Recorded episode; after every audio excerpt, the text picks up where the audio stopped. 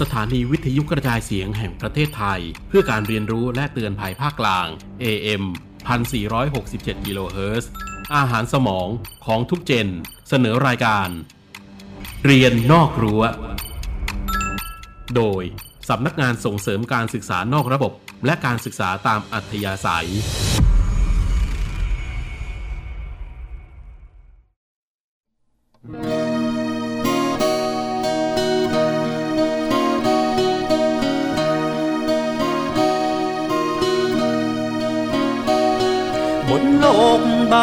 นี้มีเรื่องราวมากมาย ให้คนทั้งหลายได้เรียนรู้ เรื่องเก่าลับหาย เรื่องใหม่เกิดมา ให้คนได้ศึกษากันต่อไป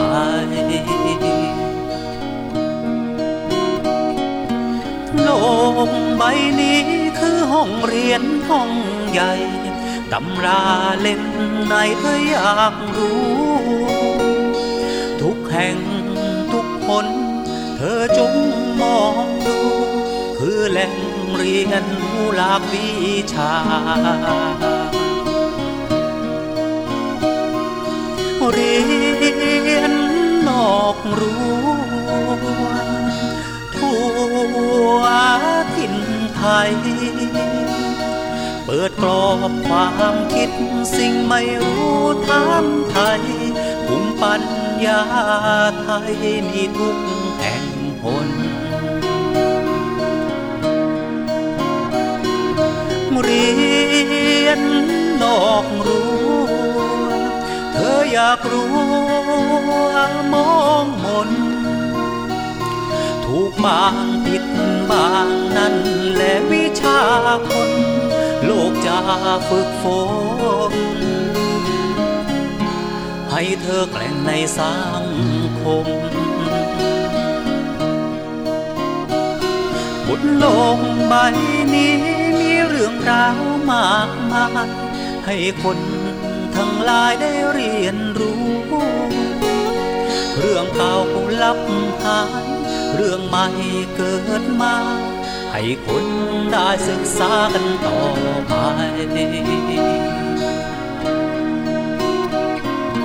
โลกใบนี้คือห้องเรียนห้องใหญ่ตำราเล่มไหนเธออยากรู้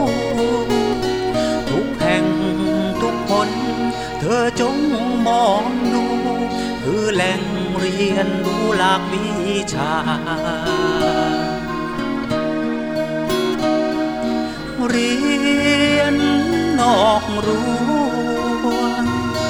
ทั่วถิ่นไทย เปิดกรอบความคิดสิ่งไม่รู้ถามไทยภูมิปัญญาไทยมีทุกแห่งหนเรียนนอกรั้ว เธออยากรู้มองมนถูกบางผิดบางนั่นและวิชาคนโลกจะฝึกฝนให้เธอแกล่งในสังคมเรียนนอกรั้ อกรั้วเธออยากลวงมองมนเรียนนอกรั้วเรียนนอกรั้ว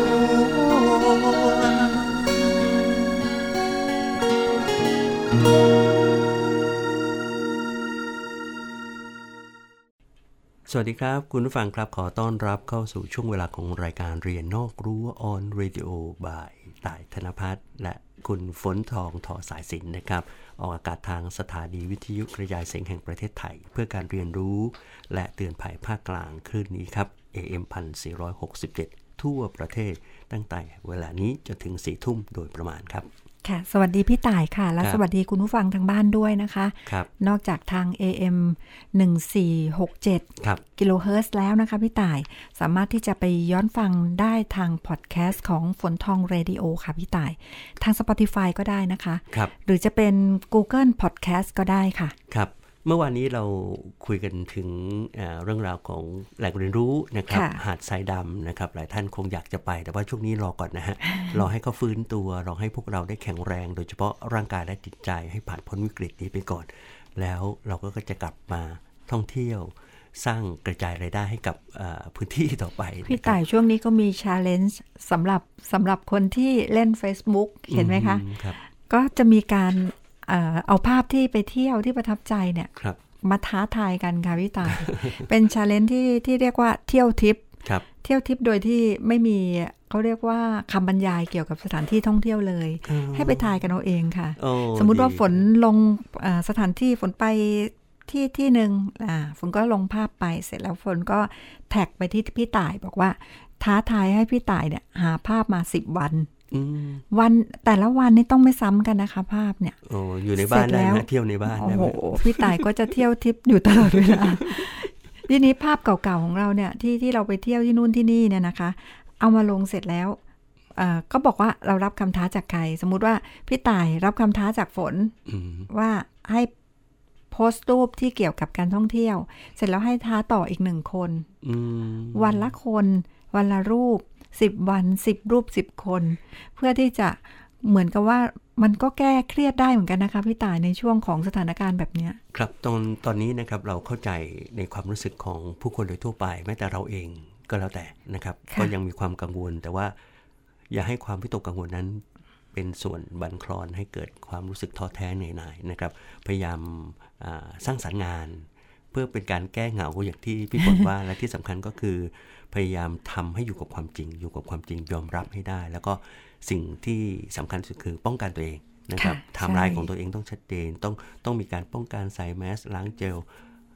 ล้างให้มากที่สุด เท่าที่ทำได้ แล้วก็พยายามดูแลตัวเองให้มากๆขึ้นนะครับ ซึ่งก็จะทำให้เราผ่านพ้นวิกฤตนี้ไปด้วยกันนะครับค่ะ หลายคนนอกจากโหยหาในเรื่องของการท่องเที่ยวแล้วนะคะพี่ต่ายก็ยังโหยหาในส่วนของอาหารการกินนะคะ เราเคยไปนั่งจิบกาแฟนะคะ ในสถานที่สวยๆ แล้วก็ถ่ายภาพมาแลกเปลี่ยนกันอย่างเงี้ย แต่ตอนนี้เราก็ไม่สามารถที่จะไปทำแบบนั้นได้นะ แต่ว่าเชื่อว่าอีกไม่นานถ้าเกิดว่าทุกๆทท่านช่วยกันตามมาตรการ อย่างที่พี่ต่ายว่าก็คือเอ่อ ทำใจร่มๆไว้ก่อนตอนนี้นะคะ แล้วก็ช่วยๆกันป้องกันทุกวิถีทางเพื่อไม่ให้เกิดการแพร่ระบาดได้มากขึ้นนะคะครับเอาละครับวันนี้เอ่อเราก็ยังอยู่ในห่วงเวลาของการเรียนรู้ เช่นเคยกับรายการเรียนนอกรั้ว on radio ออนเรดิโอนะครับค่ะเมื่อวานนี้ไปหาดสายดำกันแล้ว คราวนี้เราไปอีกที่หนึ่งขึ้นเหนือขึ้นเหนือกันบ้างค่ะซึ่งที่นี่เองนะครับที่จังหวัดน่านเนี่ยค่ะ หลายๆ คนในอดีตมองว่า เอ๊ะเมืองน่านเนี่ยเป็นเป็นเป็นต้นเหตุอืมเหรอคะเออเป็นต้นเหตุแห่งไม่แต่พี่ต่ายน่านเนี่ยเขาบอกว่าถ้าไม่ตั้งใจไปไม่ถึงนะคะใช่ เพราะว่าไม่ใช่เมืองผ่านเลย ใช่ครับเขาบอกว่าเป็นต้นเหตุของการที่ทำให้เรื่องของสภาวะล้อมเสียหาย ในเรื่องของการถากถางอ่าทำลาย ป่าอะไรต่างๆนะซึ่งจริงๆแล้วเนี่ยมันเป็นธรรมชาติของมนุษย์ในอดีตนะครับ ซึ่งซึ่งจริงๆ การทำไร่เลื่อนลอยในอดีต นั้นถูกทำมาตั้งแต่หนุ่มนานกาลีแล้วล่ะค่ะ แต่เพียงแต่ว่ามันดีกว่าตอนนี้ที่ที่พูดตรงนี้ไม่ได้หมายความว่าเป็นการดีในการตัดไม้ตัดไม้ทำลายป่า แต่ว่ามันเป็นวิถีชีวิตของกลุ่มชนในขณะนั้น ซึ่งเวลาเขาเขาเวลาจะทำมาหากินในที่ที่หนึ่งเนี่ยเขาก็ตัดไม้ถางพงปุ๊บปลูกผักพอเสร็จแล้วก็ขยับขยับไปเรื่อย ถ้าเรามองในมุมบวก ก็จะมองว่า เอ๊ะพอเขาทำไปปุ๊บไอ้ที่เคยทำเนี่ยมันถูกทำให้เจริญเติบโตขึ้นมาทดแทนนะครับ ก็หมุนเวียนไป แต่ว่าทุกวันเนี้ยผลประโยชน์มันเข้ามาในเรื่องของในทุนต่างๆที่ที่เห็นเห็นแก่รายได้นะครับ ก็จะถูกถูกมุมมองของแง่มุมของการที่จะใช้วิธีการต่างๆ ให้เกิดขึ้นในกระบวนการเนี้ยซึ่งมันเกิดซ้ำๆซ้ำๆนั้นมันมีหลายปัจจัย นะครับซึ่งไม่ใช่เป็นวิถีชีวิตในอดีตแล้วนะครับแต่อย่างไรก็แล้วแต่ทุกวันนี้ก็พยายามจะให้ทุกคนได้ตระหนักโดยเฉพาะก็เกิดโครงการสร้างป่าสร้างรายได้ขึ้นนะครับคือสมัยก่อนเนี่ยอาจจะเป็นเพราะว่าเรามีป่าที่ค่อนข้างค่อนข้างอุดมสมบูรณ์หรือเปล่าคะพี่ต่ายใช่ครับทำให้เวลาที่เราจะทำอะไรกับป่าเนี่ย เราอาจจะไม่ได้คิดหน้าคิดหลังว่าผลกระทบ มันจะเป็นยังไงครับแต่ในเรื่องของการตัดไม้ทำลายป่า แล้วทำให้เกิดผลกระทบเรื่องของน้ำท่วมเรื่องของไฟป่าอะไรต่างๆ เนี่ย เรารับทราบกันมานานมากแล้วใช่ครับนะคะซึ่งตรงเนี้ยเป็นส่วนหนึ่งที่ สมเด็จพระนิธิถาธิราชเจ้ากรมสมเด็จพระเทพพรัตนราชสุดา สยามบรมราชกุมารี ทรงให้ความสำคัญมากครับก็เลยมีโครงการพระราชดำริในเรื่องของโครงการสร้างป่าสร้างรายได้ขึ้นมาครับซึ่งในส่วนของหลักการและเหตุผลเนี่ยนะคะก็เกิดจากความห่วงใยของพระองค์ท่าน ที่มีความห่วงใยต่อราษฎรบนพื้นที่สูงนั่นเองนะคะครับเนื่องจากว่าป่าต้นน้ำเนี่ยถูกบุกรุกทำลายทำให้ส่งผลต่อชีวิตความเป็นอยู่ จึงได้พระราชทานแนวทางพัฒนาการปลูกไม้ ปลูกป่าร่วมกับปลูกพืชเศรษฐกิจด้วยพี่ต่ายครับผมปลูกป่าอย่างเดียวไม่ได้ พืชเศรษฐกิจนี้ต้องมาเป็นที่มาของรายได้ครับนะคะ เพื่อให้ชาวบ้านสามารถสร้างรายได้ทำให้มีป่าไม้มากขึ้น และก็ ต่อไปเนี่ยระบบนิเวศในพื้นที่โครงการก็จะเกิดความสมดุลเกิดขึ้นได้ในอนาคตนะคะ โครงการในส่วนของการสร้างป่าสร้างรายได้ตามพระราชดำริเนี่ยเอ่อจัดขึ้นโดยสำนักงานโครงการสมเด็จพระเทพรัตนราชสุดา สยามบรมราชกุมารี ซึ่งโครงการนี้เนี่ยเป็นชื่อเก่าของพครัระบองค์ท่านนะคะ ร่วมกับหน่วยงานที่เกี่ยวข้องประกอบด้วยกรมป่าไม้ สำนักงานส่งเสริมการศึกษานอกระบบและการศึกษาตามอัธยาศัย หรือกศนของเรานี่เองนะคะ กรมวิชาการการเกษตร กรมพัฒนาที่ดิน กรมการปกครอง กรมอุทยานแห่งชาติ สัตว์ป่าและพันธุ์พืชนะคะ มหาวิทยาลัยสุโขทัยธรรมาธิราช แล้วก็กรมส่งเสริมการเกษตร พร้อมด้วยภาครัฐภาคเอกชนในพื้นที่ด้วยนะคะ ซึ่งเขาเริ่มดำเนินการมาตั้งแต่ปี พศ 2556 แล้ว ปัจจุบันก็ยังดำเนินการอยู่ค่ะครับเพื่อให้คนในพื้นที่สูงเนี่ยสามารถที่จะอยู่ร่วมกับป่าได้ช่วยกันดูแลป่าไม้ และในขณะเดียวกัน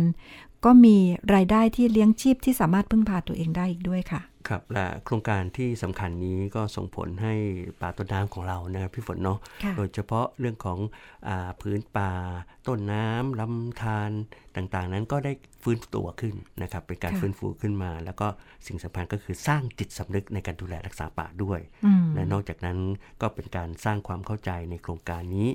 เพื่อที่จะทำให้เกิดการบูรณาการ การทำงานร่วมกันระหว่างหน่วยงานภาครัฐภาคเอกชน แล้วก็ประชาชนในพื้นที่ หลังจากนั้นก็จะมีการถ่ายทอดความรู้ทางวิชาการเกษตรค่ะให้เหมาะสมกับพื้นที่ที่มาก็คือได้ลดรายจ่ายในครัวเรือนสร้างรายได้ด้วย สร้างรายได้ด้วย แล้วก็สร้างความเข้มแข็งให้กับกลุ่มสร้างป่าสร้างรายได้ด้วยนะ ความเข้มแข็งเนี่ยจะเกิดขึ้นได้อย่างยั่งยืนด้วยนะคะ เพราะว่าพระองค์ท่านเนี่ยได้มองการไกลแล้วล่ะว่า ในการที่จะทำโครงการสร้างป่าสร้างรายได้ขึ้นมาเนี่ยมันจะทำให้เกิดความยั่งยืนได้ยังไง ซึ่งวันนี้ key man ที่จะมาพูดคุยในรายการเรียนนอกรั้ว on Radio ของเรานะคะ ก็จะมีหลายท่านด้วยกันค่ะ ซึ่ง คุณผู้ฟังอาจจะฟังเสียงแล้วไม่รู้ว่าใครเป็นใคร แต่ว่าคิดว่าเรื่องราวต่างๆ เนี่ยร้อยเรียงกันไปแล้วก็จะทราบถึงความเป็นมาเหตุผลแล้วก็เอ่อผลการดำเนินงานด้วยพี่ตาย ครับ เมื่อสักครู่นี้ผมผมเอ่ยว่าเป็นจำเลยใช่ไหมใช่จังหวัดน่านแต่จริงความหมายเดียวคนนั้นเอ๊ะเอ่อคุณตายมาพูดอย่างนี้ได้ไง จริง ๆเขาเขามองอย่างนั้นคือค่ะเขามองตัวเอง ความที่เขาบอกว่าเขาเป็นจำเลย เพราะว่าเขาพยายามจะแก้ต่างค่ะ แล้วเป็นความพยายามที่จะทำให้โครงการเนี้ยได้รู้ว่าจริง ๆ นะ คนบนดอยคนบนพื้นที่เนี่ยมีความสำคัญและเขาค่ะเข้าใจแล้ว เขาพยายามจะทำให้เห็นแหละ ว่าสิ่งที่เขาทำในขณะเนี้ยมันเป็นไปโดยถูกต้อง แล้วก็สามารถที่จะฟื้นฟูได้ พยายามช่วยกันแก้ปัญหาใช่ด้วย คือก็คือเป็นการแก้ต่างให้คนพื้นราบได้มองว่า อย่ามองเขานะ ว่าเขาเป็นต้นเหตุจริงๆมันอยู่ที่จิตสำนึก และเขาก็มีจิตสำนึกแล้วนะครับสิ่งสำคัญที่เรามาที่น่าน โดยเฉพาะที่เอ่ออำเภอเวียงสาในขณะเนี้ยก็คือเป็นเป็นตัวอย่างของการสร้างป่าสร้างรายได้ตามโครงการของพระองค์ท่านเนี่ยแหละค่ะซึ่งจะกอบด้วยเอ่อประกอบด้วยเอ่อหน่วยงานของกศนแหละโดยเฉพาะที่อำเภอเวียงสาและที่สำคัญก็บุคคลอย่างที่พี่ฝนเกริ่นให้ฟังว่าเป็นผู้นำชุมชนค่ะซึ่งจะมาร่วมกันขับเคลื่อนเพื่อให้เกิดการสร้างป่าที่ยั่งยืน เป็นแหล่งต้นน้ำลำธารแล้วก็ที่สำคัญก็คือนำน้องๆเยาวชนนี่แหละ มาค่ะเรียนรู้ได้ แล้วก็ถ่ายทอดได้เห็นความสำคัญด้วยนะครับ ค่ะสำหรับบุคคลจะเป็นใครบ้างนั้นนะคะ พี่ต่ายเป็นคนที่ไปสัมภาษณ์มาเองครับมีใครบ้างคะ ในวันนั้นเราได้ไปพบกับลำดับแรกเลยนะครับค่ะท่านผู้มการ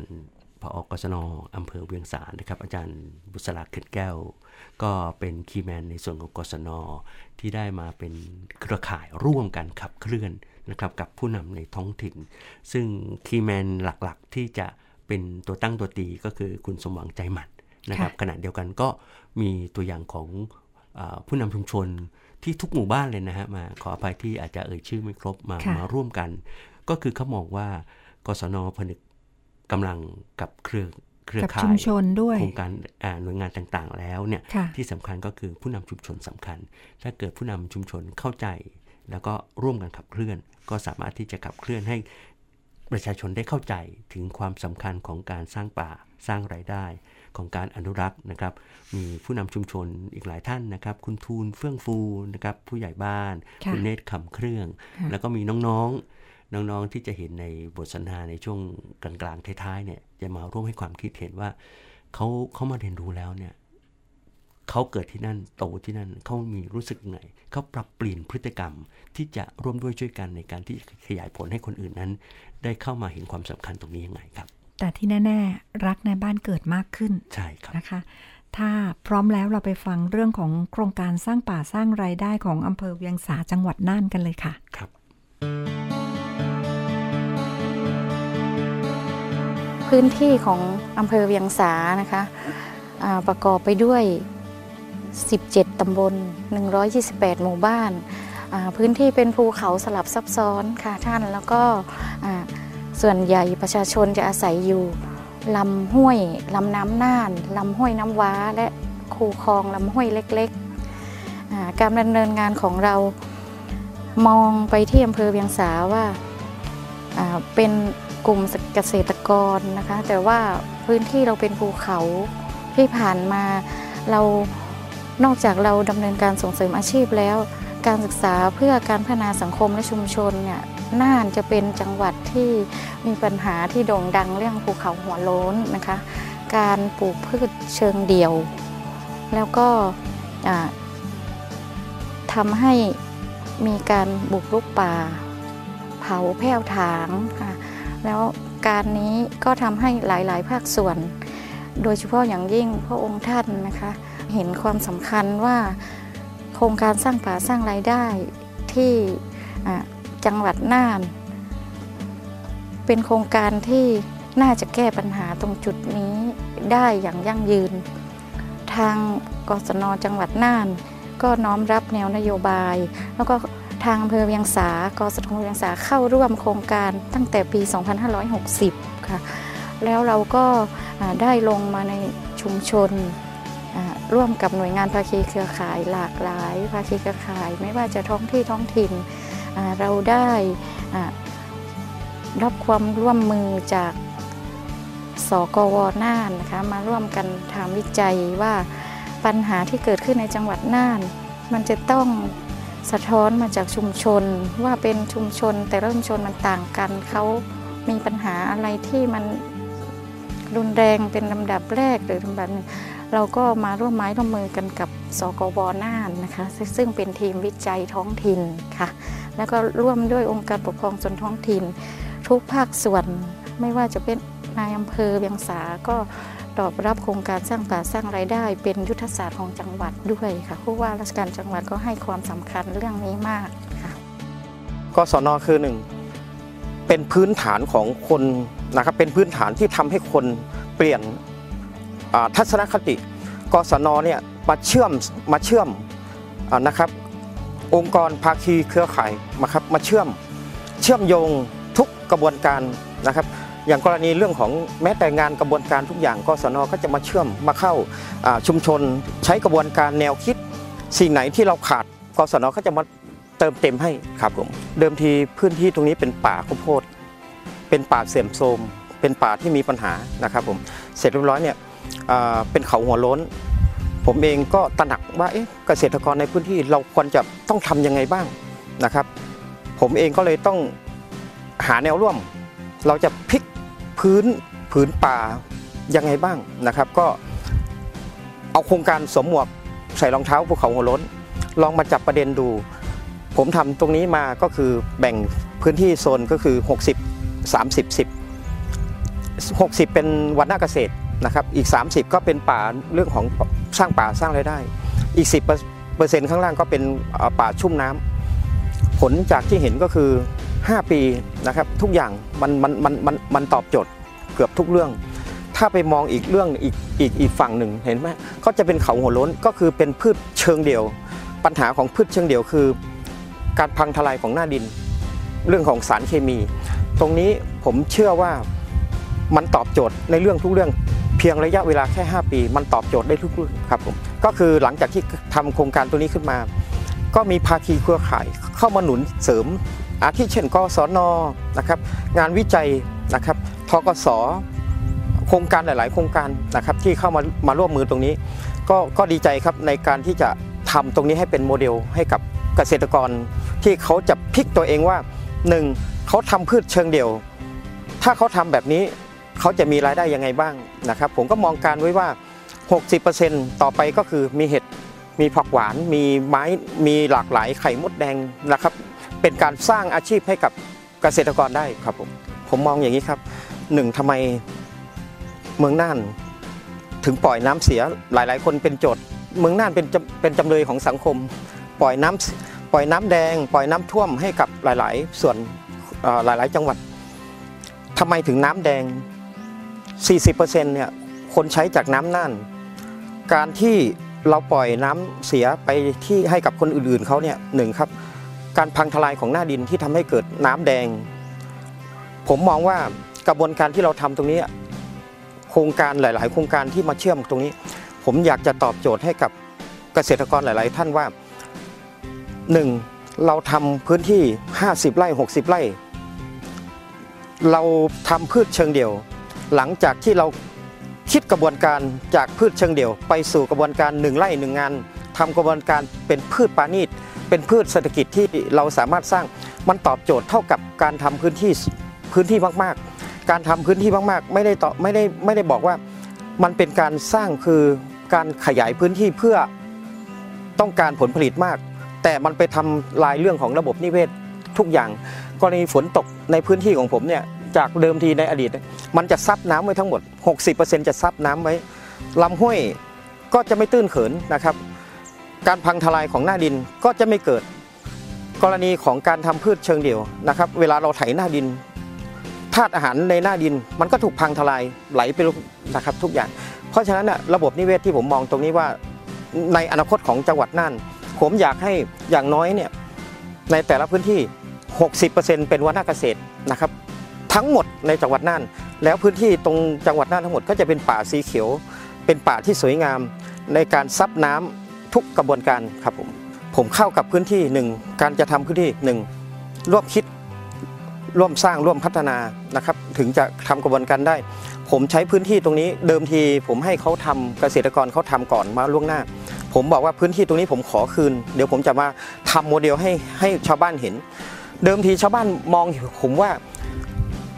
ผมเนี่ยเป็นเมื่อก่อนเป็นเลขานายก ผมบอกว่าหนึ่งผู้นำทั้งหมด 6 แปลง 100 ไร่ คุณต้องมาเข้ากระบวนการกับผม ถ้าเกิดว่าคุณไม่มาชาวบ้านเขาไม่มาหรอก ผมต้องเอาผู้นำมาก่อน ผมก็เอาสมตท่านผู้ใหญ่บ้าน ท่านมามาทำกระบวนการร่วมกัน โดยใช้แนวคิดว่าหนึ่งร่วมคิดร่วมสร้างร่วมพัฒนา ผมถึงบอกว่าจากที่ผู้นำพื้นที่เนี่ยผู้นำท้องถิ่นเนี่ยเขาไม่เอาเลยครับ เขาไม่มองในเรื่องของของการที่จะทำตรงนี้ให้เกิด ก็ต้องจับ ผู้นำนะครับหลาย ๆ ท่านมามาคุย ท่านต้องทำต้องเป็นผู้นำพอผู้นำทำชาวบ้านก็จะตาม ผมก็ใช้กลกลวิธีหลาย ๆ เรื่องนะครับ ก็คือท้ายที่สุดมา ท่านสมตต้องมา ท่านผู้ใหญ่ต้องมาพอมาเสร็จเป็นแกนนำก็เกิดเป็นโมเดลเขาก็บอกว่าเอ๊ะท่านเลขานายกเขาไปทำอะไรของเขาในป่าทุกคนก็จะมองว่ามันเป็นอะไรของเขาท้ายที่สุดมาทุกวันนี้ผมผมผมภูมิใจมากว่า ยังมีเกษตรกรอีกเยอะมากที่อยากจะเริ่มโครงการแบบนี้ เขาบอกว่าดีมากทำไมเป็นแบบนี้อยากดีมากครับผมดีก็เห็นของสภาพพื้นที่นะฮะในหมู่บ้านในชุมชนมีความแห้งแล้งนะฮะก็พื้นเพก็ชาวบ้านก็ทำการเกษตรก็ทำได้ข้าวโพดก็เป็นการที่ว่าปลูกพืชเชิงเดี่ยว ก็ในนามชักชวนในกลุ่มของท่านรองนายกสมหวังใจมันนะครับ ก็มีโครงการโครงการสวมรองเท้า ภูเขานะครับนะฮะแล้วก็สร้างป่าสร้างรายได้ ก็เลยมีการเห็นพ้องในกลุ่มนะที่รวมกันสมาชิกแรงเดิมก็ 5 คนก็ผู้นำชุมชนครับก็ต้องเอาผู้นำมาก่อนนะครับทำเป็นตัวอย่างให้ชาวบ้านได้เห็นนะฮะก็รวมกลุ่มก็ดำเนินงานก็ประมาณ 4 ปีแล้วนะครับ ที่ว่าเห็นในแปลงครับมีการปลูกป่าสร้างแหล่งน้ำนะฮะสร้างพืชเศรษฐกิจนะฮะแล้วก็ทำให้เป็นตัวอย่างให้ชาวบ้าน ชุมชนเดี๋ยวนี้ก็เริ่มเห็นคุณค่าของการปลูกป่านะครับ ทีแรกเขาก็ไม่ไม่ค่อยสนใจเท่าไหร่นะครับเพราะทำไปก็อย่างนั้นนะฮะพอดีก็ทำมาก็มีผลประโยชน์นะครับ ที่ว่าเป็นพืชนะที่ใหญ่โตขึ้นมา แล้วก็สภาพร่างกายแล้วก็แข็งแรงขึ้น เมื่อก่อนก็ทำเป็นสารเคมีนะครับนะฮะทำให้ข้าวโพดปลูกพืชอย่างอื่นก็ต้องใช้สารเคมีเยอะ สภาพร่างกายก็ย่ำแย่ปัจจุบันนี้ก็สภาพดีนะฮะร่างกายแข็งแรงแล้วก็มลพิษก็ไม่ค่อยมีนะครับ อากาศก็ดีชาวบ้านก็เริ่มเห็นว่าทำเห็นอย่างนี้ก็เออมันเป็นโอกาสดีนะฮะก็ค่อยเข้ามาทีละนิดทีละนิดนะฮะเดี๋ยวนี้ชาวบ้านก็เริ่มเริ่มเห็นแล้วว่าการเปลี่ยนแปลงนะครับ วิถีชีวิตการอาชีพ แต่ก็ยังไม่ไม่ละทิ้งเรื่องในพืชเชิงเดี่ยวนะครับ ก็ค่อยๆลดเป็นบานลงไปนะครับก็ผมก็มองเห็นว่าอนาคตข้างหน้านะครับ จังหวัดน่านก็เป็นเป็นจังหวัดหนึ่งที่ป่าไม้ค่อนข้างเยอะนะครับ แต่ว่าจะสูญไปเยอะหายไปเยอะ นี่ก็อยากจะบอกชาวบ้านว่าเราต้องทำต้องปลูกต้น เพื่อรักษาป่าเอาไว้ให้ได้ ถ้าเผื่อลูกหลานมาหน้านะครับ จะทำโพดเชิงเดียว แต่คงไม่ไหว ตอนนี้ก็หายไปดินก็ถูกทำลายไปเยอะแยะ ห้วยตามลำห้วยจะบอกบอกก่อนนะว่าลำห้วยเดี๋ยวนี้มันจะไม่มีน้ำละเพราะมันตื้นเขินมาจากาดินจากบนดอยจากสาราการทำข้าวโพดทำไร่เนี่ยมันลงมาสะสมในท้องในลำลำห้วยทำให้ทำห้วยตื้นเขินนะครับอีกหน่อยถ้าอีกนี่ไปอีกสัก 10 ปีหรือ 20 ปีคงจะเดือดร้อนแน่นะครับก็เลยเชิญชวนว่าให้เราต้องปลูกเราต้องทำเพราะสิ่งนี้เป็นสิ่งดีต่อลูกหลานเราวันหน้านะครับสำหรับต้นไม้นะครับก็มี บางบางคนก็เข้าใจ บางคนก็ไม่เข้าใจ เพราะว่าจะปรับเปลี่ยนให้เขาทำเร็วๆคงไม่ไหวนะครับ เพราะว่าเขาตัดสินใจ เพราะเพราะมันนี้สินเพราะอะไรต่างๆนานานะครับ เกี่ยวกับการเงินการเงินการทองเนี่ยนะครับ ก็เลยอคอยแนะแนวให้เขาค่อยๆเข้ามาทำโครงการนะครับ แต่มันก็สำคัญนะครับสำหรับงานเนี้ยเพราะว่ามันจะมีเหตุมีอะไรเกิดขึ้นในที่ที่เราปลูกต้นไม้ ที่รวมสมบูรณ์นะครับก็มีของธรรมชาติที่เกิดขึ้นได้เยอะนะครับ ไม่ใช่ว่าไม่ปลูกเลยก็คงจะไม่ไหวนะครับตัวนี้ครับก็เป็นหน้าที่ของรองสมหวังนะครับที่มาปลูกนะครับต้นนี้ก็เป็นตัวอย่างให้ชาวบ้านได้เห็นว่ามันเป็นจริงว่าตปลูกต้นไม้หลายๆอย่างผสมผสานกัน ก็สามารถจะทำให้ที่นี้ชุ่มชื้นขึ้นได้นะครับแล้วก็เป็นประโยชน์ต่อเราในวันข้างหน้านะครับ ก็เป็นตัวอย่างที่ดีมากครับแปลงสาธิตตรงนี้ก็มี มีให้ชาวบ้านมาดูว่ามันปลูกต้นไม้ได้หลายอย่าง เพราะเป็นจะทำที่ที่ทำเคยปลูกข้าวโพดมาก่อน ก็ทำเป็นต้นไม้เป็นปลูกต้นไม้ขึ้นมาที่ชุ่มชื่นขึ้นมาได้ร่มรื่นมาได้อีกหน่อยก็ปรับปรุงขึ้นมาอีกนะครับ ก็เป็นตัวอย่างให้ชาวบ้านจะปลูกข้าวมานี่นี่ได้กินหมดนะครับทุกอย่างมีต้นไม้ผสมผสานกันนะครับสีปลูกมีมดมีอะไรมีเหตุมีอะไรเกิดขึ้นวันข้างหน้าครับเราก็จะ พยายามนะครับคือไปให้เป็นตัวอย่างชาวบ้านให้ชาวบ้านมามาดูเพื่อเก็บผลประโยชน์เนี่ยไปให้กระจายให้ชาวบ้านเขาทำต่อครับมีโครงการส่งเสริมอยู่ ก็อยากจะให้พี่น้องชาวบ้านเข้าร่วมโครงการแล้วก็ถ้าทำเขาก็จะส่งเสริมครับ ถ้าคนหนึ่งมี 10 ไร่ก็ให้ทำสัก 3 ไร่ก็ยังดีครับทางกศนเราพร้อมทีมงานคณะครูนะคะ ก็ได้เป็นพี่เลี้ยงในงานวิจัยต่างๆ ที่จะแก้ไขท้องถิ่นปัญหาของชุมชนตัวเอง อมาถึงเรื่องโครงการสร้างป่าสร้างรายได้ ชาวบ้านตื่นตัวมากค่ะที่เวียงสานี่เข้าร่วม 14 หมู่บ้านนะคะ 14 จุด แล้วจุดตรงนี้อะมีผู้นำเห็นความสำคัญไม่ว่าจะเป็นผู้ใหญ่บ้านผู้ช่วยผู้ใหญ่บ้าน แล้วตรงจุดตรงที่แปลงสาธิตตรงนี้เป็นของรองนายกอบตนะคะ ซึ่งกลุ่มที่เข้มแข็งแล้วชาวบ้านที่อำเภอเวียงสาเนี่ย พอพูดถึงเรื่องสร้างป่าสร้างรายได้ ก็มองไปว่าตั้งแต่ที่เราทำมา ได้รับการตอบรับเป็นอย่างดีค่ะ แล้วจากการดูพื้นที่ที่จากปลูกข้าวโพด ซึ่งเป็นพืชเชิงเลี้ยงเดี่ยว ก็จะเสริมมาเป็นที่ตามโครงการที่ปลูกไม้ชั้นเรือนยอดนะคะ ก็เพิ่มพื้นที่ในการปลูกไม้ชั้นเรือนยอดเป็นไม้สูงไม้ยั่งยืน แล้วก็เป็นไม้เศรษฐกิจที่เป็น เช่นกาแฟอย่างเงี้นะคะแล้วก็เป็นไม้พืชคลุมดินก็เป็นพืชสมุนไพร แล้วก็ใต้ดินอยากอยากเป็นพืชที่ปรับโครงสร้างในใต้ดิน เราก็ทำร่วมกันกับหลาย ๆ ภาคส่วน แล้วรวมไปถึงเรื่องการแก้ไขการบริหารจัดการน้ำนะคะ แล้วก็พูดพืชที่เรามาส่งเสริมจากโครงการบ้าง ก็เช่นมีไม้ผลนะคะ ตรงนี้ก็ มีอยู่ในแปลงสาธิตนี้ก็มีเรื่องของไม้ผล แต่เราก็มองไปว่าอ่าการสร้างเศรษฐกิจฐานรากของชุมชนเนี่ยถ้าเราปลูกไม้ผล ไม้เศรษฐกิจเยอะขึ้น ก็เรื่องปัญหาการตลาดของชาวบ้านเรื่องเกษตรกร เราก็ดูแลควบคู่การบริหารจัดการตลาดค่ะการดูแลเรื่องคุณภาพของการผลิต ซึ่งจะได้เป็นที่ตอบรับของตลาดให้ดียิ่งขึ้น แล้วก็ มีปัญหาเรื่องการบริหารจัดการน้ำนะคะในโครงการสร้างสรรค์สร้างรายได้ ก็เราก็มาวิเคราะห์ร่วมกันกับชุมชนว่าเรื่องน้ำก็สำคัญมากอีกในโครงการนี้นะคะ ก็ตอนนี้ก็ทำโครงการขอไปที่ที่ทางทางสำนักโครงการนะท่านลงมาตรวจพื้นที่ แล้วก็ขอการบริหารจัดการน้ำไปหลายจุด แล้วก็ คุยกับทางสกวอาจารย์ต้นที่เราเป็น MOU ร่วมกันอย่างเข้มแข็งนะว่า เรื่องของสร้างป่าเรื่องการบริหารจัดการน้ำและเรื่องพืชเศรษฐกิจที่กาแฟ มันต้องมีรูปแบบที่ชาวบ้านคิดว่ามันเป็นปัญหาของเขาโดยตรง แล้วก็มาร่วมกันแก้กับเรา ตอนนี้ก็ อยู่ในช่วงการรายงานผลของงานวิจัยระยะที่หนึ่งที่สรุปผลนะคะ ก็คิดว่าชาวบ้านตื่นตัวให้ความสำคัญที่จะรักษาป่า ดูแลป่าให้ยั่งยืนด้วย แต่ว่าเขาก็ต้องตามพระราชประสงค์ก็คือ เมื่อดูแลรักษาป่าแล้วก็ต้องมีรายได้เสริมเข้าไปให้เขาได้มีรายได้ในการดูแลควบคู่ไปด้วยนะคะผมเชื่อมพอผมทำกระบวนการตรงนี้เสร็จ ผมเชื่อมมอแม่โจ้ มหามอมอเชียงใหม่ มหาลัยเชียงใหม่เทคโนโลยีพระจอมเกล้าธนบุรี สวทชนะครับเชื่อมจากน้องที่เข้าโครงการของผมทั้งหมดปุ๊บหนึ่งพอไปทำกระบวนการทั้งหมด ก็เกิดกระบวนการขึ้นมา รับสมัคร Young Smart Farmer รับสมัครเกษตรกรปราณีตรุ่นใหม่ ผมก็ส่งน้องๆเข้าโครงการ จากเดิมทีพ่อแม่เขาต้องทำไร่ข้าวโพดประมาณร้อยไร่ ตอนนี้พ่อแม่เขาหยุดทำไร่ข้าวโพด แล้วไปทำเกษตรกรแบบปราณีตนะครับ แค่หนึ่งไร่สองหนึ่งไร่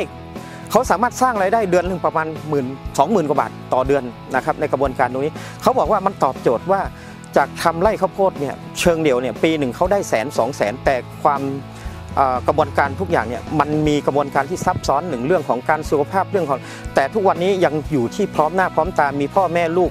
ทำกระบวนการแค่หนึ่งไร่สร้างรายได้มหาศาลครับผมรัชกาลที่9เนี่ย ท่านทรงสอนให้กับเกษตรกรนะครับ เกษตรกรเนี่ยถ้าใครนำมาปฏิบัติจะตอบโจทย์ได้เกือบทุกเรื่อง ผมเชื่อว่าในพื้นที่ของผมทั้งหมดเนี่ยสิบสิบไร่ ผมมาทำกระบวนการข้างล่างผมมีปลา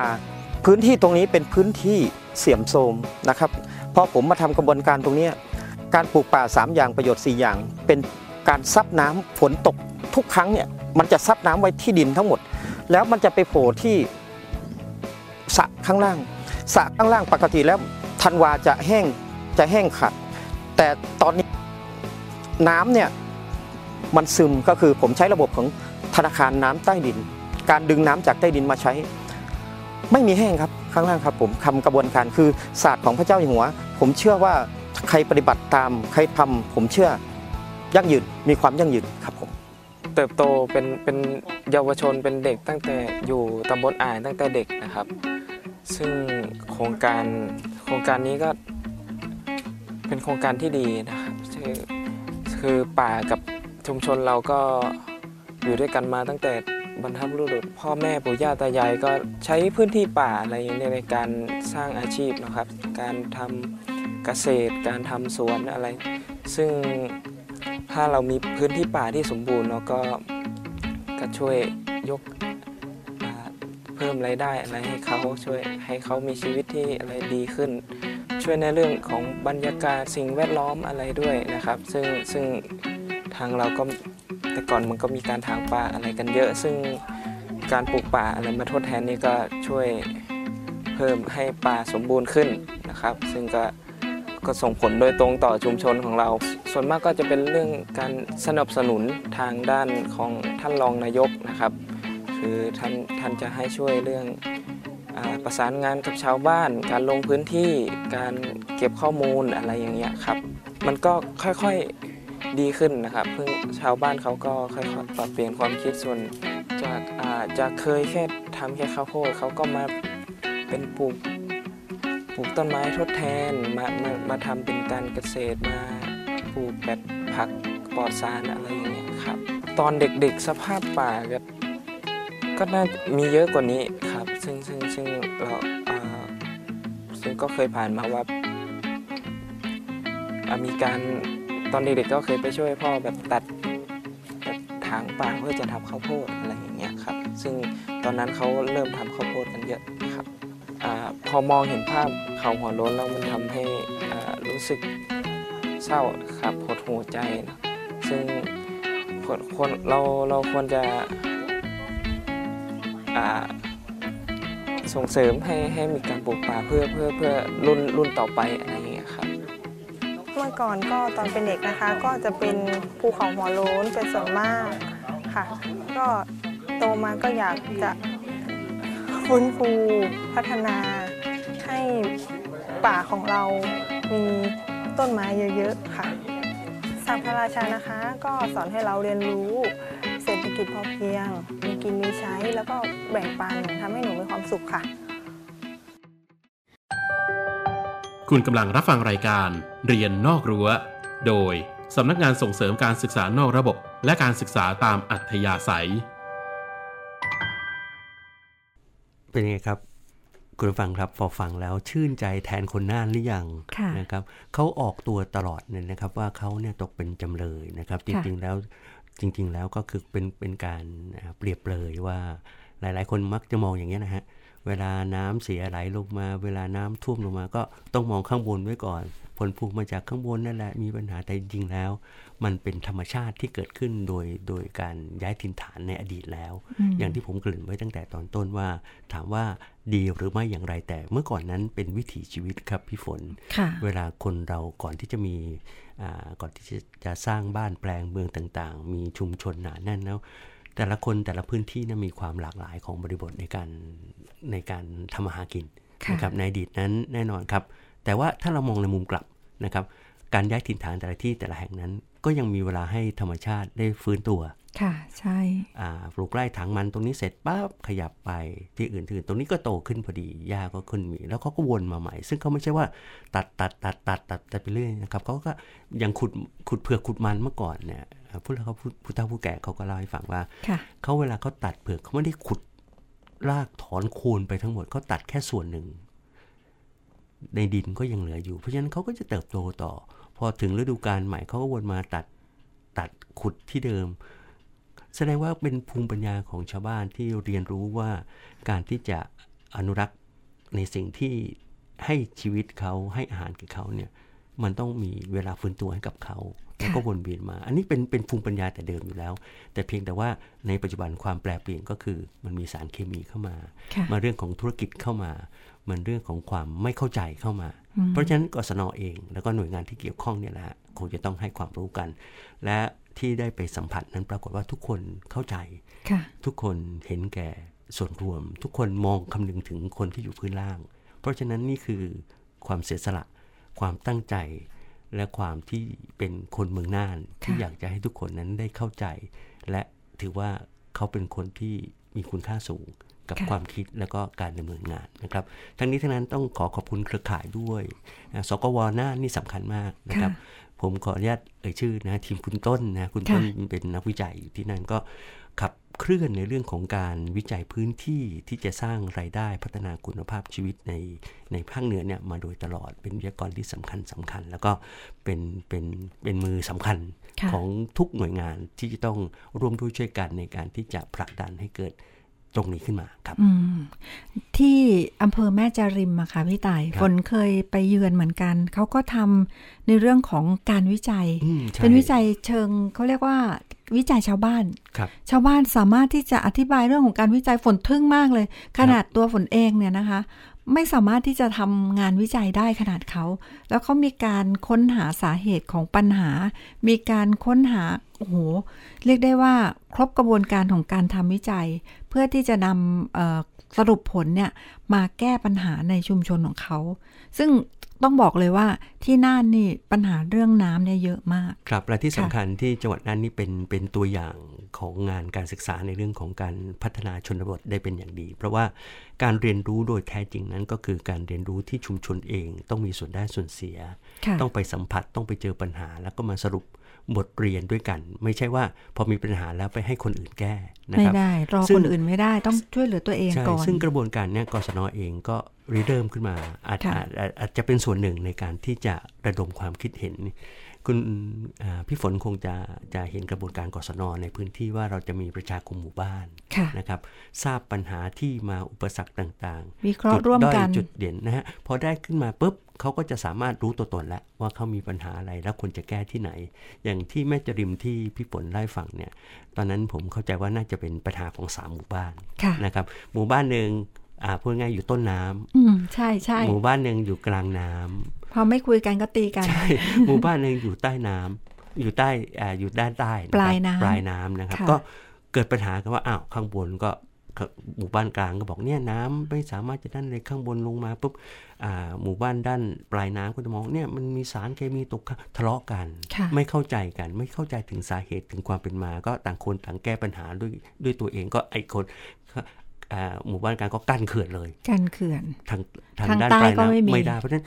อันนี้เกิดคือเขาเขามาร่วมกันนะครับค่ะกศนใช้กระบวนการมาประชาคมร่วมกัน อ้าว ค่อยๆ คุยกันมันเกิดอะไรพอพอเกิดอะไรพอชาวบ้านได้เรียนรู้ได้เข้าใจก็อ๋อเราต้องร่วมกันฉะนั้นมันก็เกิดกระบวนการวิจัยพื้นบ้านวิจัยค่ะที่เกิดจากการง่าย ๆ โดยการ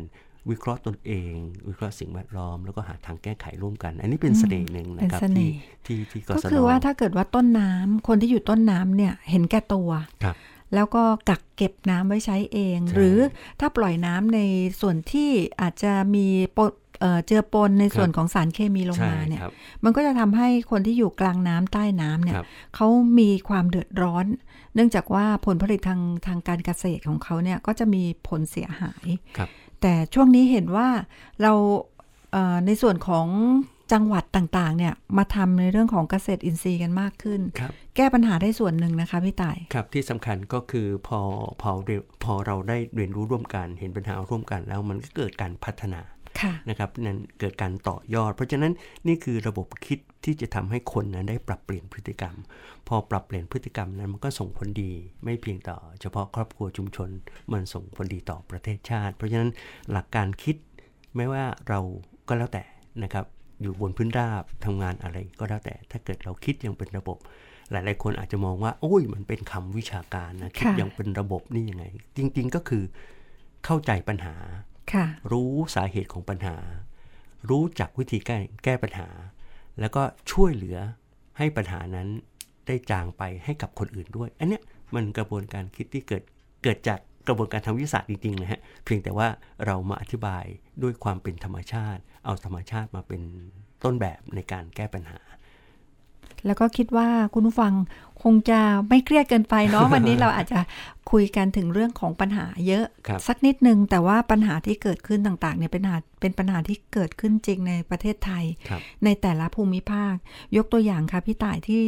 เอ่อสมุทรสงครามครับแพรกน้ำแดงครับฝนเคยไปดูนะคะ เรื่องของน้ำเช่นเดียวกันค่ะ แต่อันนี้เป็นน้ำอีกแบบหนึ่งพี่ต่ายฮะน้ำเค็มกับน้ำจืดค่ะอืมฝั่งหนึ่งทำนา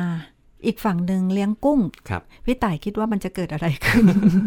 กับคนแน่นอนทำนากับเลี้ยงกุ้งฮะน้ำที่จะใช้เลี้ยงกุ้งเนี่ย จะต้องเป็นน้ำกร่อยครับแต่น้ำที่ใช้สำหรับทำนาต้องเป็นน้ำจืดครับใช่ไหมคะ ทีนี้มันไม่มีการกั้นเอ่อน้ำในระหว่างสองสองเอ่อเกษตรอืมนะคะก็ก็มีการปนเปื้อนในส่วนของพอน้ำเค็มเข้านานาข้าว ก็เกิดปัญหาครับข้าวตายมา พอน้ำจืดลงไปบอกกุ้ง กุ้งก็ตายอืมพี่ตายว่าแบบเนี้ยการแก้ปัญหาเนี่ยเกิดขึ้นได้อย่างไง ถ้าไม่คุยกันใช่เนี่ยก็คือการประชาคมอย่างที่พี่ต่ายว่าครับเอาการประชาคมเนี่ยมาพูดคุยกันคุยกันด้วยเหตุผล ตอนแรกยกพวกตีกันค่ะพี่ต่าย เอาจริงครับๆเพราะว่าทางผู้นำชุมชนอะนะคะ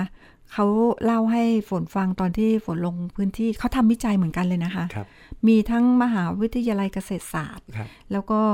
ในส่วนของมหาวิทยาลัยอื่น ๆ เนี่ยครับลงไปสนับสนุนการทำวิจัยเลยครับว่าวิธีการแก้ปัญหาของเขาเนี่ย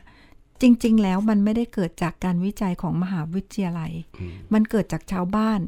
มากอดคอคุยกันค่ะพี่ต่ายครับแล้วก็กระบวนการในการพูดคุยหนึ่งในนั้นก็คือกระบวนการประชาคมหมู่บ้าน ของกศนค่ะครับสิ่งหนึ่งที่ที่ตามมานะครับหลังจากที่เกิดความเข้าใจอันดีแล้ว รู้เหตุรู้ปัญหารู้วิธีแก้แล้ว มันก็จะพัฒนาให้เกิดนวัตกรรมใหม่ค่ะๆหนึ่งแน่นอนอะนวัตกรรมทางความคิดเราพูดอย่างนั้นก็ได้ เพราะว่าความคิดคนจะเปลี่ยนไปแล้วจากการที่เอ่อเคยอยู่รอดด้วยตัวเอง อะไรอะไรก็ต้องจัดการเอง เกิดการเผื่อแผ่คนอื่น ใช่ เกิดแนวคิดในการเอ๊ะจะเราจะทำอะไรร่วมกัน สร้างฝายในลักษณะพิเศษ มีปรับประยุกต์ภูมิปัญญาชาวบ้าน กังหันไม้ไผ่ค่ะมาช่วยกันทดน้ำยังไง เพราะฉะนั้นภูมิปัญญาใหม่ๆ นวัตกรรมที่เกิดขึ้นในการที่แก้ปัญหาครัวเรือน แก้ปัญหาในการอยู่รอดนะมันถูกนำมาพัฒนา และขณะนั้นเองก็เกิดการเชื่อมโยงถ่ายทอดต่อไปเนี่ยเป็นค่ะเสน่ห์ที่น่าใช่น่าสนใจ และที่แน่ ๆนะคะ องค์ความรู้เหล่านี้เนี่ย เขาไม่ห่วงนะคะพี่ต่ายครับทุกๆหน่วยงานหรือว่าอาจจะเป็นชุมชนเนี่ยครับที่ต้องการจะเรียนรู้แล้วก็เออตัวเองมีปัญหาที่ใกล้เคียงกัน อาจจะไปแลกเปลี่ยนไม่ว่าจะเป็นที่น่านครับเวียงสาครับแม่จริมหรือว่าถ้ามีปัญหาในเรื่องของน้ำจืดน้ำเค็มชนกันอะไรเงี้ยก็ไปที่สมุทรสงคราม ก็สามารถจะทำได้ เป็นการขยายผลในเรื่องขององค์ความรู้ ให้มันกว้างออกไปเพื่อที่จะร่วมกันแก้ปัญหา ถ้าเกิดว่าเราเริ่มจากนับ 1 2 3 4 5มันอาจจะช้าเกินไปครับแต่ถ้าเกิดว่าเรานำความสำเร็จของคนอื่น แล้วมาปรับให้เข้ากับบริบทของเราเนี่ยอาจจะเป็นความสำเร็จของเรา แต่ว่าเป็นในส่วนของเออชุมชนของเราเอง เป็นเอกลักษณ์ของเราเอง ซึ่งแต่ละชุมชนเขาไม่หวงค่ะ ครับแหมวันนี้ก็หลายเรื่องนะฮะ วันนี้เราก็คุยไปเรื่อยนะครับ เพียงแต่ว่าคุยจากประสบการณ์จากความชื่นชม ที่เราค่ะได้เห็นกระบวนการกศนกับชุมชน แล้วก็หน่วยงานภาคีเครือข่ายอื่น ๆ เห็นบอกว่าแหมเราพูดแต่กศนกศนแต่เราแต่จริง ๆ แล้วกศนเองทำงานคนเดียวไม่ได้ใช่นะคบเรามีต้องเครือข่ายครับต้องกราบขอบพระคุณเครือข่าย ขอย้ำแล้ว ย้ำค่ะอีกว่า เราทำงานคนเดียวไม่ได้ ต้องขอบคุณเครือข่ายที่สำคัญ อาจจะเอ่ยนามไม่หมดทั่วใช่แต่ว่าค่ะสิ่งสำคัญก็คือชุมชนแหละสำคัญที่สุดถ้าเข้าใจ เห็นพ้องต้องกันกับว่ากระบวนการนี้เป็นวิธีการแก้ปัญหาที่ที่ร่วมด้วยช่วยกันเป็นความรักความสามัคคี เกิดการพัฒนางาน เกิดการพัฒนาอาชีพแล้วทำกันเถอะอย่างไรก็แล้วแต่สิ่งที่ได้คือได้ตัวท่านด้วยได้กับชุมชนได้สังคมได้กับประเทศด้วยครับ ค่ะ แหมพูดถึงแต่เรื่องหนักๆ ยังไม่ได้พูดถึงเรื่องสถานที่ท่องเที่ยวของจังหวัดน่านเลย พี่ต่ายได้ไปท่องเที่ยวที่ไหนบ้างหรือเปล่าคะ หรือว่าไปส่วนใหญ่แล้วฝนไปเนี่ยฝนไม่ค่อยได้เที่ยวเลยนะใช่คะพี่ต่าใช่ยไม่มีเวลาเลยหลายคนบอกว่าเออออกพื้นที่คงจะได้ไปตรงนู้นตรงนี้แต่จริงๆ ก็คือเราอยู่ในพื้นที่จริง ๆ นะครับค่ะอ่าที่ได้ไปแน่ ๆก็คือที่บ่อเกลือค่ะอ่า เขาบอกว่าเป็นเกลือสินเทาเนาะที่ในภูเขาค่ะแล้วมีความสำคัญมากกับการดำรงชีวิตในอดีต ในอดีตนั้นสามารถสร้างรายได้ให้กับชุมชนมากนะครับ ทุกวันนี้ก็เป็นที่อนุรักษ์ที่เรียนรู้นะครับ แล้วก็หวังว่าทุกท่านนั้นก็คงจะได้ได้มีโอกาสไปไปสัมผัสถ้ารอให้โควิดเจือจางเจือจางก็ไปก็ไปสร้างรายได้ให้กับชุมชนกันบ้าง เห็นเขาะครับบอกว่าดอยเสมอดาวน่าไป กางเต็นท์นอนมากเลยค่ะพี่ต่ายอืมผมเคก็ยผ่านเคยเคยหวัแวะงอยู่ครับหวังว่าวันหนึ่งผลจะได้ไปนอนเต็นท์ที่ภูเสมอดาวเขาใช้คำว่า ดอยเสมอดาวหรือว่าภูเสมอดาวฝนไม่แน่ใจอะนะอ๋อคะอันนี้มีประสบการณ์นิดหนึ่งพี่ค่ะฝนจำได้ว่าที่เนี่ยที่ที่ดอยเสมอดาวเนี่ยค่ะอ่าใกล้ๆกันก็เป็นเป็นธรรมชาติสวยงามมีค่ะอ่าน่าจะเป็นผาสิงผาสิงโตหรืออะไรเนี่ยจำได้ว่าเราใช้โดรนในการค่ะถ่ายทำ แล้วปรากฏว่าโดนเรานะเนื่องจากว่ามุมมองมุมมองเวลาเวลาเราอยู่ตรงตรงพื้นฐานมันจะลาดลงมาค่ะดังนั้นมุมมองของคนขับโดรนเนี่ยจะมองว่าเอ๊ะมันมันกะระยะเวลาไม่ถูกอืมเราก็เอ๊ะภาพสวยมากเลยโดรนนี่บินเข้าหาผาสิงเลยนะฮะปึ๊บเอ๊ะทำไมไม่หยุดอะทำไมไม่หยุด น้องก็บอกว่า อ้าว มุมมองมันทำให้เรากะคะเนผิดอืมชนฮะ ตก ชนผาสิงใช่ไหมคะแล้วต้องขอชื่นชมน้อง อันนี้ขออนุญาตเล่าเล่าเป็นประสบการณ์ค่ะชื่นชมน้องพอเห็นปุ๊บเราทำยังไงดีสูงมาก น้องวิรกรรมกล้าหาญขอเอ่ยชื่อน้องวินัยเป็นช่างภาพเราเอง ตัวเล็กที่สุดในทีมอืมทำยังไงดีไม่รู้บอกอาประสานทางกรมป่าไม้อะไรต่างๆ เอ๊ะก็น่าจะน่าจะมีปัญหาแล้วล่ะ น่าจะตกค่ะไปด้านหลังแล้วบอกน่าจะขึ้นไปดูก่อน ก็ปรากฏว่าน้องก็พยายาม ปีนปีนขึ้นไปเองเลยเหรอคะปีนขึ้นไปปีนขึ้นมาแล้วก็โอ๊ยระวังนะ ก็มีเจ้าหน้าที่ไปด้วยบอกว่าค่ะเคยไหมครับ บอกว่าน้องคล่องแคล่วหน่อยครับอืมอ๋อขึ้นไปขึ้นไป แล้วก็ใช้เวลานั่งรออยู่ สักพักหนึ่งครับ เหมือนเหมือนภาพยนตร์น่ะค่ะเราไม่เห็นเราสักพักหนึ่งป๊า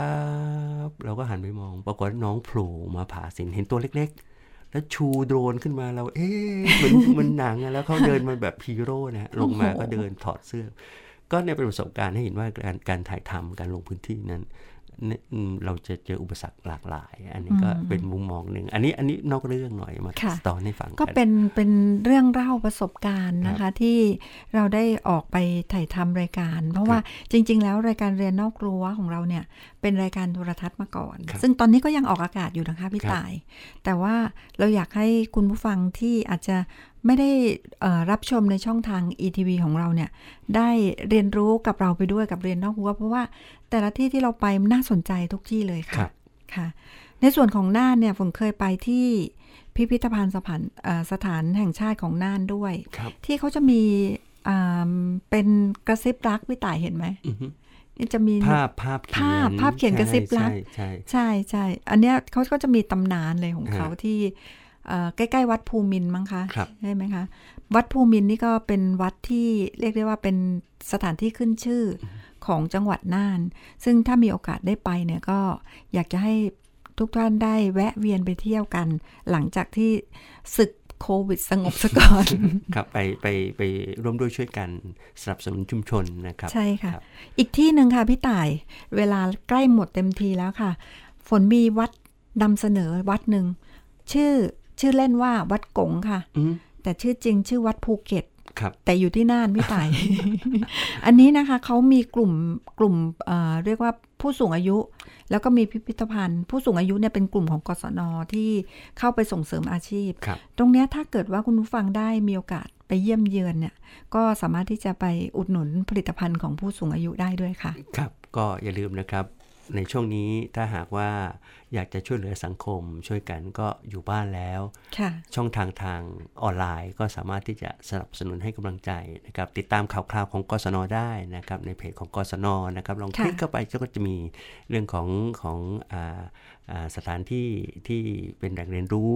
เรื่องของผลิตภัณฑ์ของกศนนั้นอาจจะส่งเสริมให้กำลังใจซื้อขายกันออนไลน์ได้นะครับค่ะ แล้วถ้าอยากดูรายการ ที่เรานำมาเล่าให้ฟังย้อนหลังนะคะพี่ต่ายเข้าไปดูใน YouTube ค่ะเอ่อใช้ชื่อ YouTube ว่า ETV สื่อดิจิตอลค่ะ ครับ ก็เป็นอีกช่องทางหนึ่งใช่นะครับค่ะแหมเสียดายเวลาหมดแล้ว หมดแล้วค่ะค่ะวันนี้ก็ขอลากันแต่เพียงเท่านี้นะครับค่ะวันี้ก็จะสี่ทุ่มแล้วหลาย ๆ คนคงจะได้หลับได้นอนได้พักแต่ว่า ระหว่างหลับางท่านหลับนไปอนแล้วนั้นก็คิดแต่ในสิ่งที่ดีนะครับค่ะคิดให้สบายๆทำใจให้ปลอดโปร่ง สมองก็จะได้พัก ร่างกายก็จะได้พัก แล้วก็เราก็จะมีกำลังในการที่จะสู้ชีวิตต่อไปนะครับพรุ่งนี้ค่ะขอให้ตื่นขึ้นด้วยความสุขสดสดชื่ชื่นนด้วยนะครับค่ะปลอดภัยจากโควิดทุกท่านนะครับสำหรับวันนี้สวัสดีครับ สวัสดีค่ะ ติดตามรับฟังรายการเรียนนอกรั้วได้ใหม่ ทุกวันจันทร์ถึงวันพุธ เวลา 21 นาฬิกาถึง 22 นาฬิกา ทางสถานีวิทยุกระจายเสียงแห่งประเทศไทย เพื่อการเรียนรู้และเตือนภัยภาคกลาง AM 1467 กิโลเฮิรตซ์ อาหารสมองของทุกเจน